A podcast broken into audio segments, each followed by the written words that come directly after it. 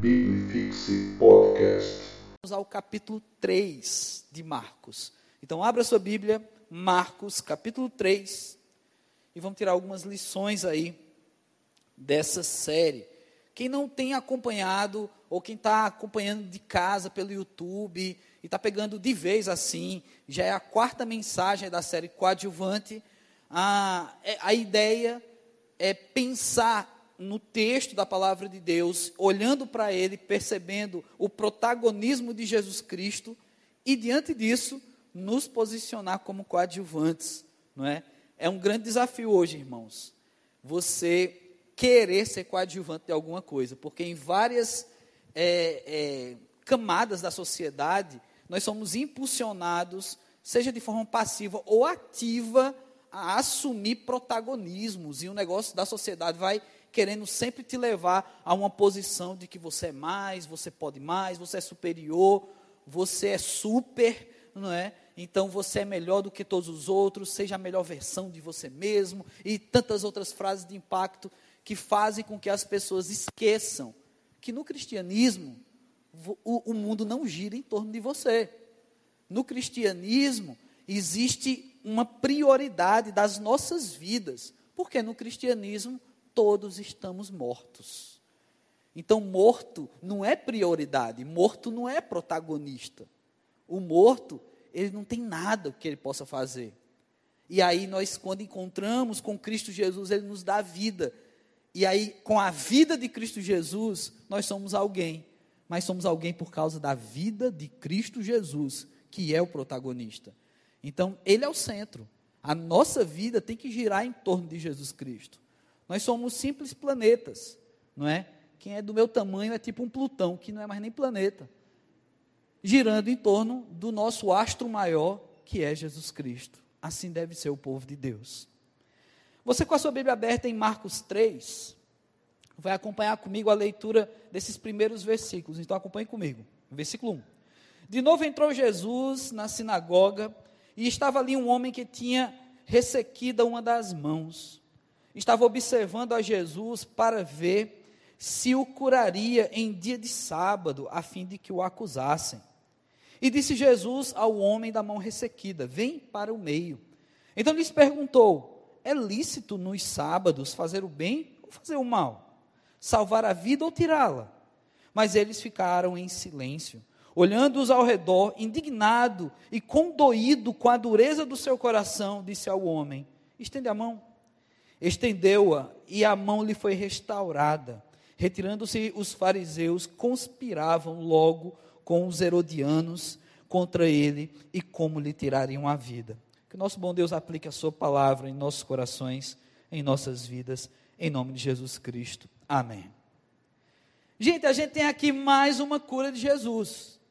Mais uma cura de Jesus, e como eu tenho falado desde o começo dessa série, Marcos fica bem claro no evangelista Marcos que ele coloca milagres e ensinamentos, milagres e ensinamentos.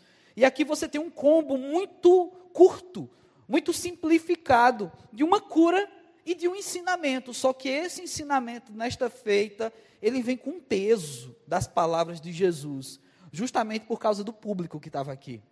Então, Jesus Cristo, protagonista das nossas vidas, ele cura mais uma vez e é no sábado. Olha que Jesus está aqui na sinagoga, e na sinagoga existia esse homem que ele tinha uma deficiência, ele tinha uma das suas mãos, ele não conseguia mover. Então ela, ela tinha um, ele tinha um problema ali na sua mão. E ali já criou-se uma expectativa no público geral, nos fariseus, nos religiosos, de que Jesus ia fazer alguma coisa. Então eles estavam só observando, só esperando acontecer alguma coisa, conforme o texto nos diz, para acusar Jesus. Mais uma vez, Jesus realiza a cura no sábado. Mas antes disso, nesses versículos que nós lemos, Jesus chama a esse, esse homem para o centro ali da sinagoga. E detalhe, você está entendendo onde é que nós estamos aqui, geograficamente, é, fisicamente, lendo essa narrativa. Sinagoga local dos fariseus adorarem a Deus, dentro da religião deles. Então Jesus está dentro de uma sinagoga, o local dessa galera, e tem esse homem. Então Jesus traz ele para o meio, e isso com certeza chamou toda a atenção das pessoas ali. Claro, que quando o texto traz aqui que Jesus o chamou para o meio, o formato de congregação da sinagoga não era esse que nós temos aqui. Se fosse desse formato, Jesus chamaria para a frente, não é? Mas é um modelo anfiteatro, onde o meio é o local onde aquelas pessoas fariam suas orações, no meio é onde as pessoas ensinavam, era o meio, era o local de destaque. Só que Jesus chama um outro, uma segunda pessoa a esse destaque, que é esse homem como ressequida. E chamando ele, e já conhecendo a intenção daqueles religiosos, olha a pergunta de Jesus: se é lícito fazer o bem ou fazer o mal no sábado, ou se é lícito dar a vida ou tirá-la? Essa pergunta de Jesus, gente, ela não tem uma resposta. Se os fariseus dissessem que é lícito dar a vida, que é lícito fazer o bem, se os fariseus respondessem isso num sábado, os próprios fariseus se acusariam de estar promovendo o trabalho no sábado, porque eles faziam do sábado um dia de descanso e eles não podiam fazer nenhum trabalho nenhum trabalho braçal, nenhum tipo de trabalho. Inclusive, da esmola era considerado trabalho. Por isso a pergunta de Jesus, ela vem com tanto peso. O fazer o bem é, necessita de, um, de, um, de uma ação física. E isso para os fariseus é um tipo de trabalho. Caso os fariseus dissessem que não era para fazer o bem, ou então que era para tirar a vida das pessoas, também estariam errados. Porque a, vontade de Deus não é essa. Não é que a gente deixe de fazer o bem quando tem a oportunidade de fazer. Então a pergunta de Jesus é realmente uma pergunta difícil.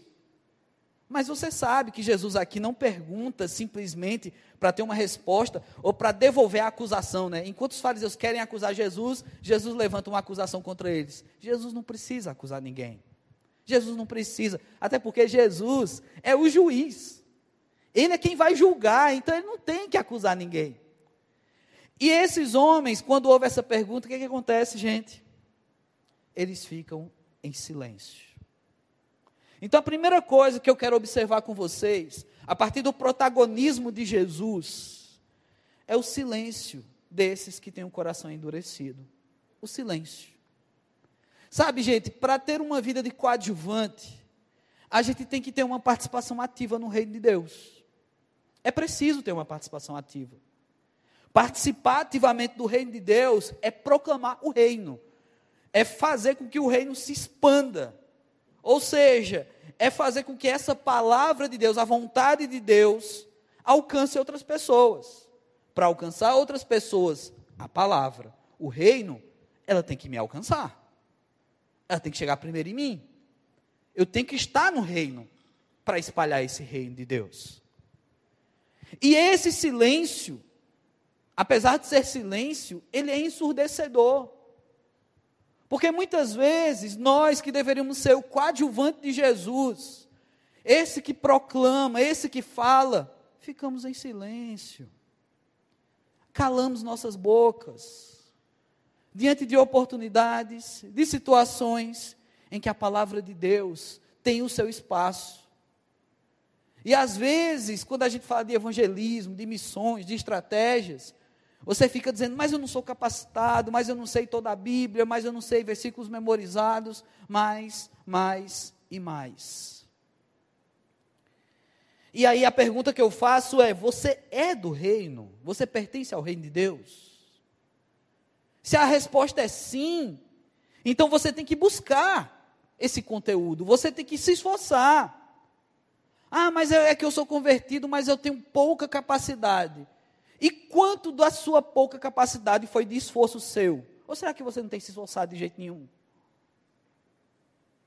A gente tem, meus irmãos, um, uma rede social chamada YouTube com uma vastidão de coisas boas em teologia.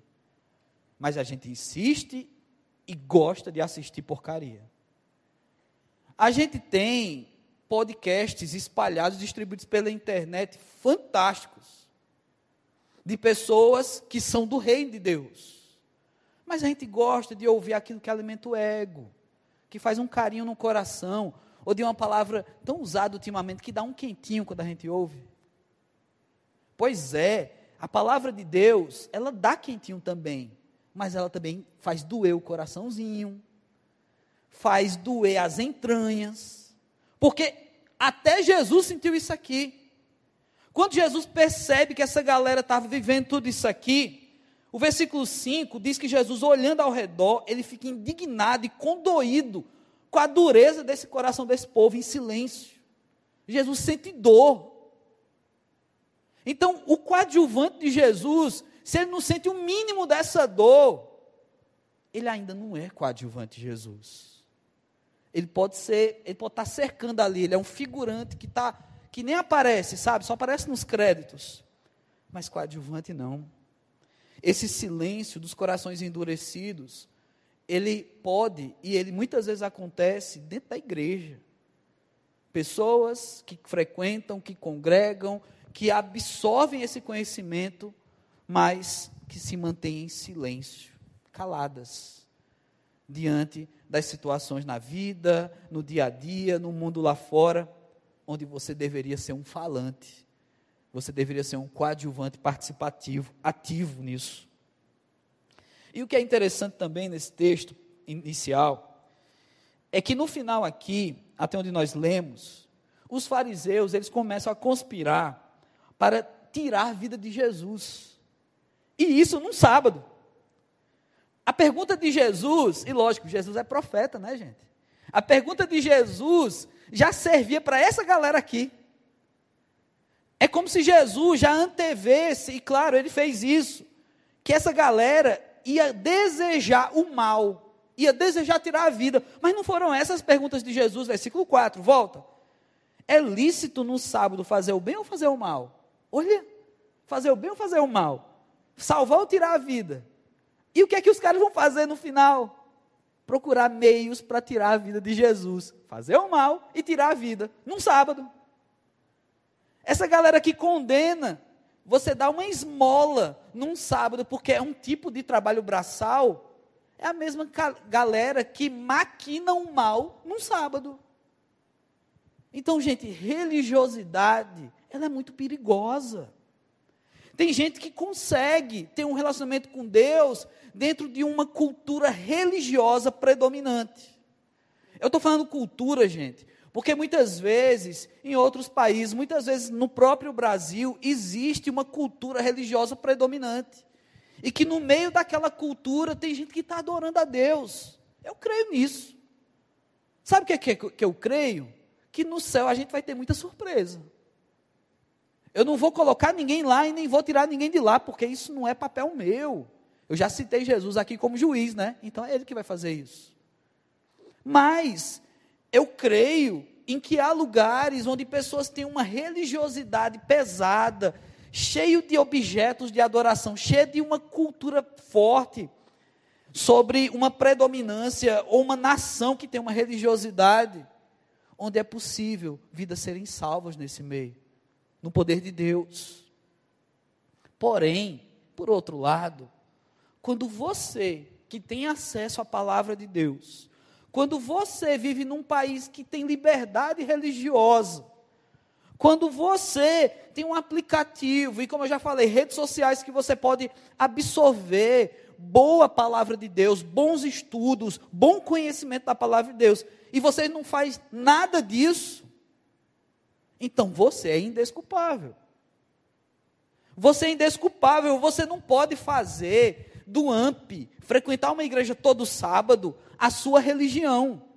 E se satisfazer porque vem aqui todo sábado e dizer, eu estou cumprindo com a minha, com minha religião, eu estou bem com Deus. Se eu falto AMP, eu fico me tremendo todinho, porque, meu Deus, faltou a minha espiritualidade da semana. Ai, gente, é uma pena se alguém pensar assim.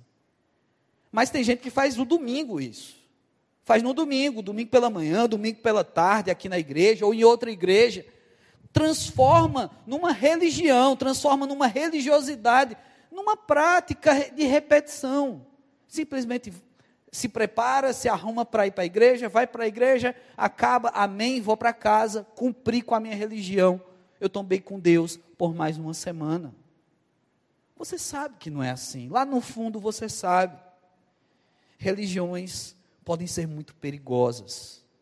E práticas de repetição, práticas de simplesmente transformar a, a uma cultura, é, como é que eu posso dizer, uma cultura automática de ir para um lugar, de levantar as mãos, bater palma e de voltar para casa, fazer disso a sua fé, é extremamente perigoso.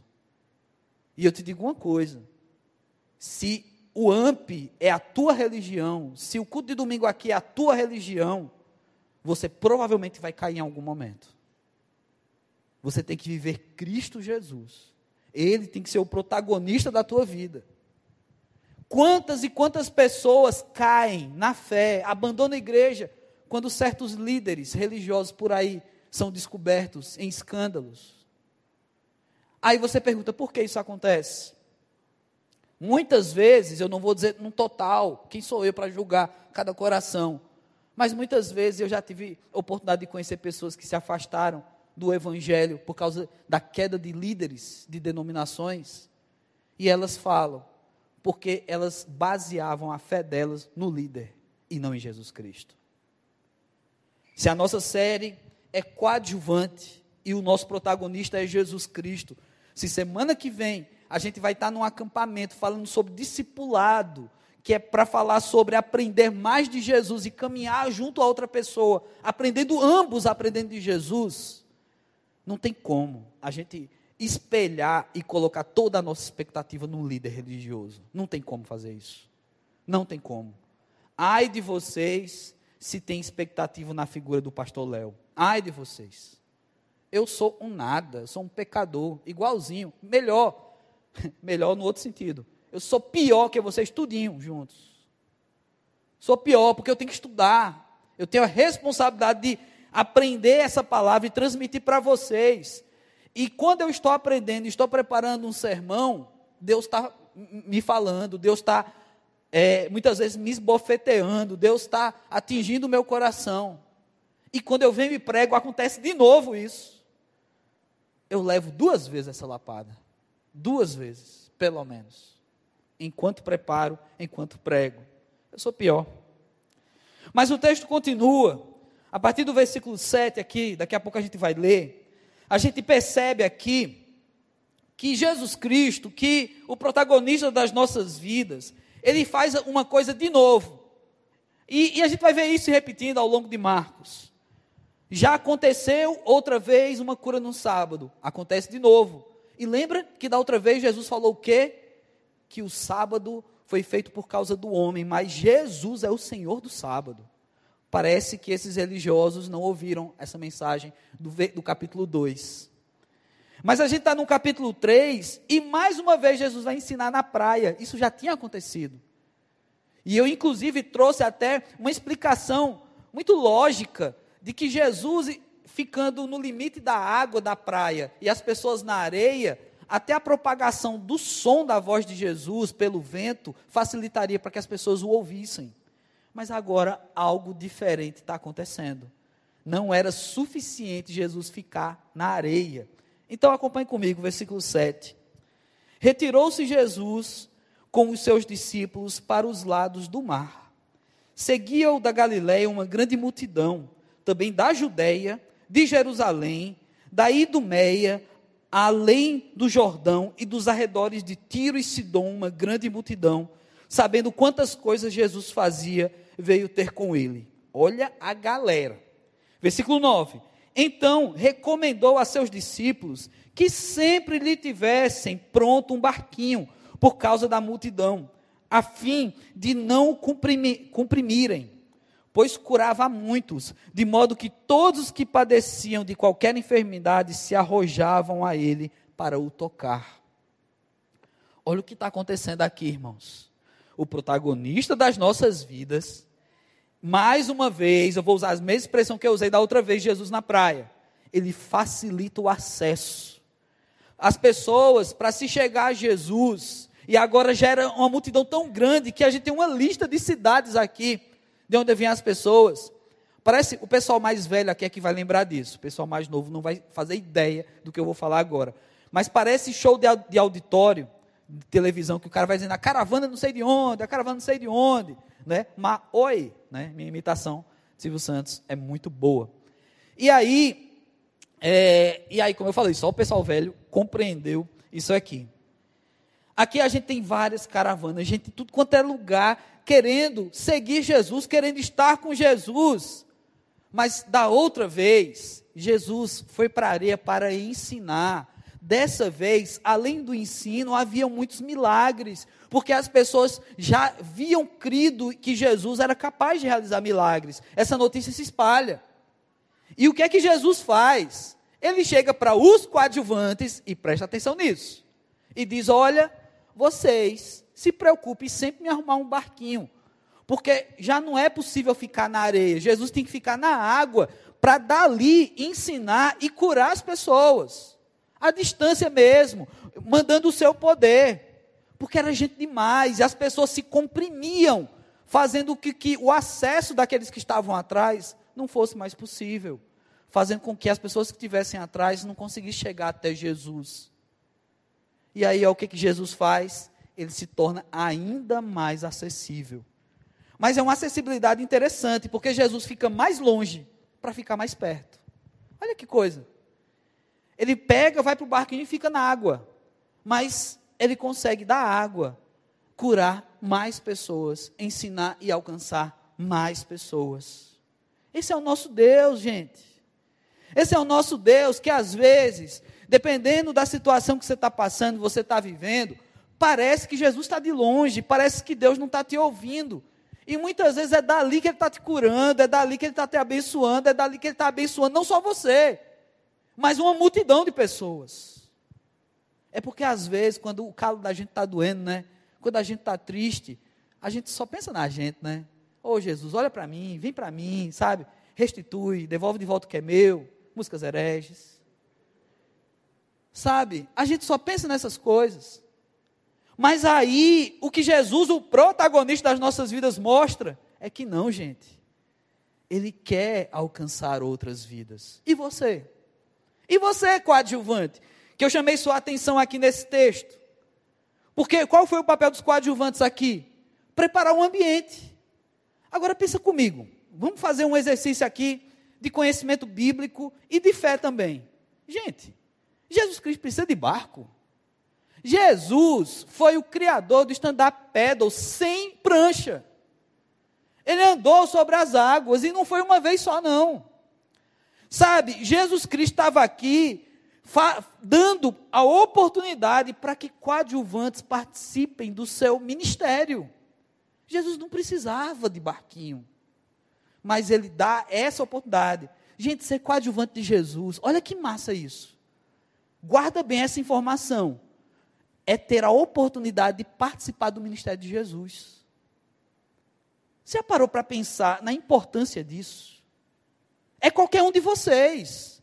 Não é o cara que é pastor, não é o cara que, que é missionário, não é a pessoa que toca, não é a pessoa que dedica integralmente a um ministério, seja ele técnico, seja como for, dentro de uma igreja.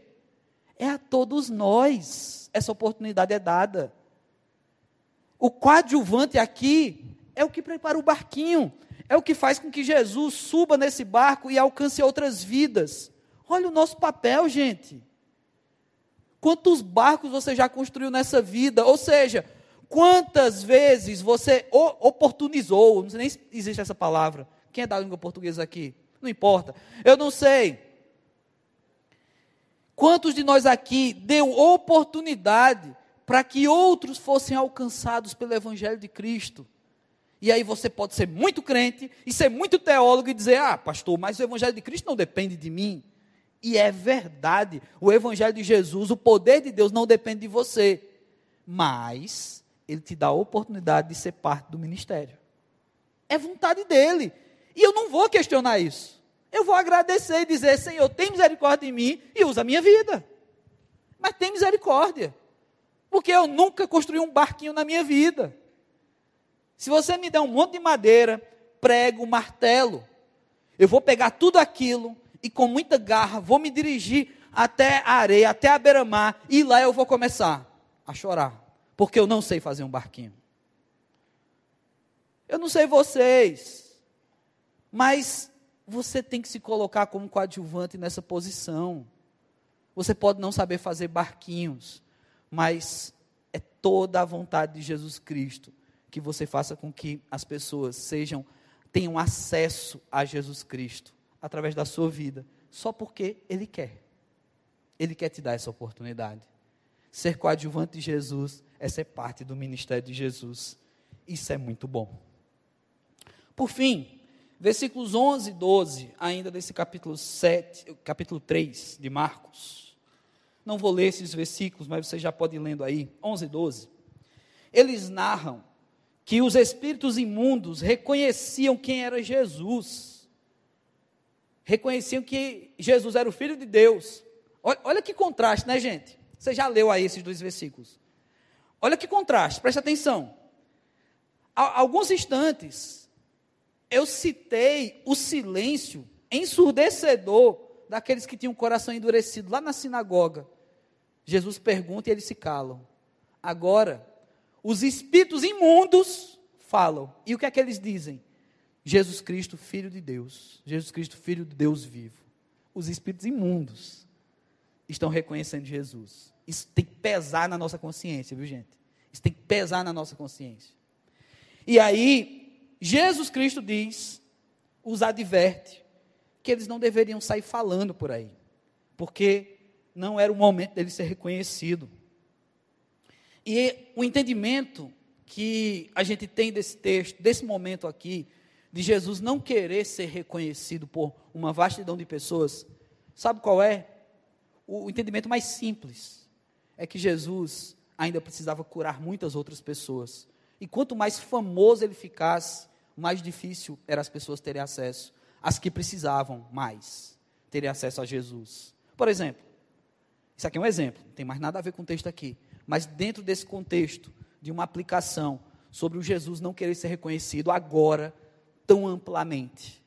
Como é que um coxo, uma pessoa com dificuldade motora, conseguiria se aproximar de Jesus se já tivesse centenas de milhares de pessoas ali com ele? Ele não chegaria até Jesus. Então, o entendimento básico, é só um exemplo. O entendimento básico disso aqui é que uma vez que Jesus diz: Olha, não, não espalhe agora, não. Não espalhe essa notícia de que eu sou o filho de Deus agora, não. Não é que Jesus estava querendo barrar o ministério. Ou porque essas pessoas que tinham espírito imundo eram impróprias de espalhar o evangelho. Uma vez que Jesus retirou o espírito imundo deles, eles estão agora servindo ao mestre dos mestres. Eles são agora mais coadjuvantes do nosso Senhor Jesus. Então eles podiam ser missionários.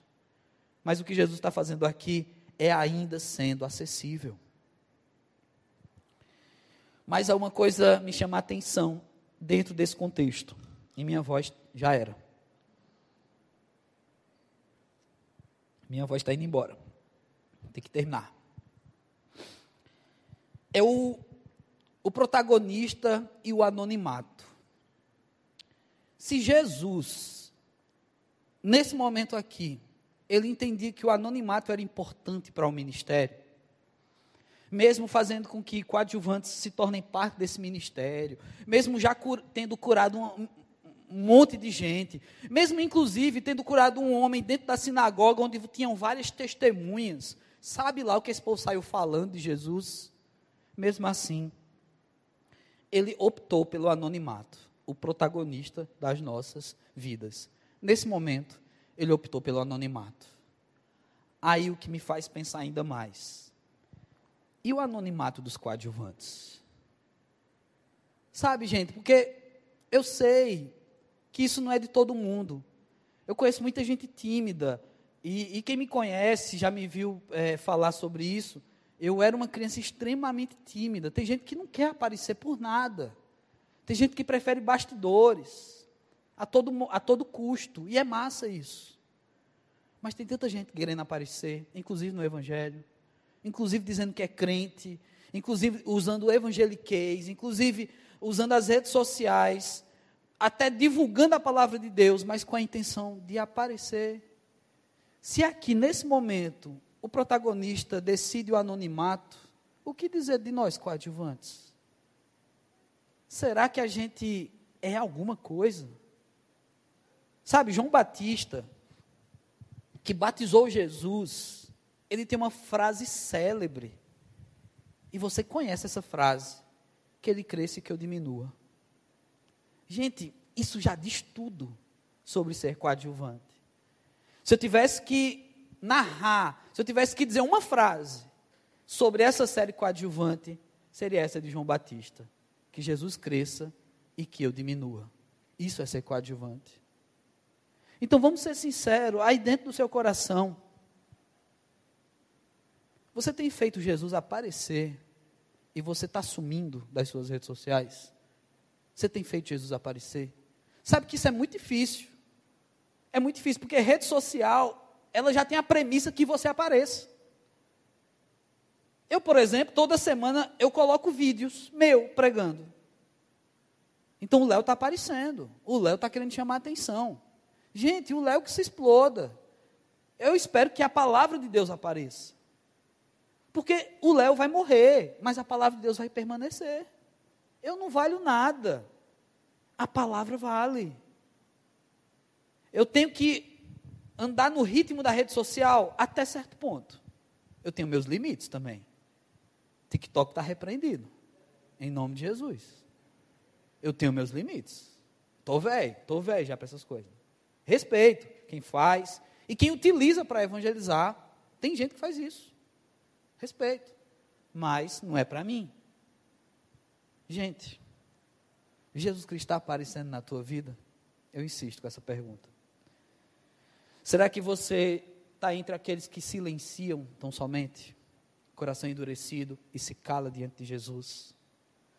Será que você faz parte de um grupo religioso que pensa em fazer o mal até no sábado, como esses fariseus, que pensam mal, desejam o mal dos outros? Será que você, como coadjuvante, está atento ao ministério de Jesus Cristo e está fazendo seus barquinhos para que Jesus, a voz de Jesus, chegue até outras pessoas? Se a resposta é não, eu quero orar com você. Eu quero orar com você. Porque para ser coadjuvante, ainda está faltando muito para nós. Para ser coadjuvante, ainda está faltando muito. Baixe sua cabeça, vamos falar com Deus. Soberano e eterno Deus, nós te damos graças, Senhor Deus, e te louvamos, ó Pai, ainda reconhecendo que não somos merecedores, Senhor Deus, da tua palavra e mesmo assim ela chega até nós. E mesmo assim o Senhor planejou que essa Bíblia sagrada nos atingisse. Ô Pai amado, eu peço perdão, Deus.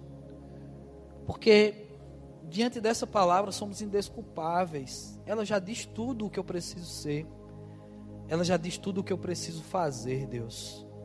E mesmo assim, ó Pai, eu sou teimoso e eu falho, Deus.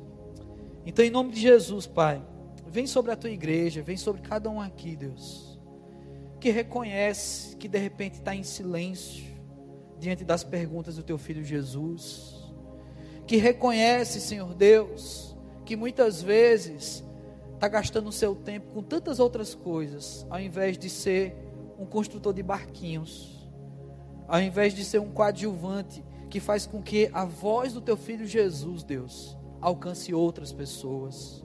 Oh Deus, como a gente perde tempo nessa vida, ó oh Pai. A gente constrói navios transatlânticos, submarinos, mas a gente não constrói o barquinho de Jesus. Oh Pai amado, tem misericórdia de nós. A gente faz tanta coisa nessa vida. Mas Deus amado, também Deus, olha para nós e nos mostra, Senhor Deus, onde realmente nós estamos nos exibindo, ao invés de mostrar e apresentar teu filho Jesus às pessoas. Caso sejamos nós quem mais aparece, nos ensina a diminuir, Deus. Nos ensina a diminuir, Deus. Nos faz coadjuvante de verdade, Pai. E que teu filho Jesus, o nome de Jesus, o poder de Jesus, a atitude, as ações, a palavra de Jesus cresça. Cresça em cada um de nós aqui, Pai. Assim nós oramos. Em nome de Jesus Cristo. Amém. Biblifixe Podcast.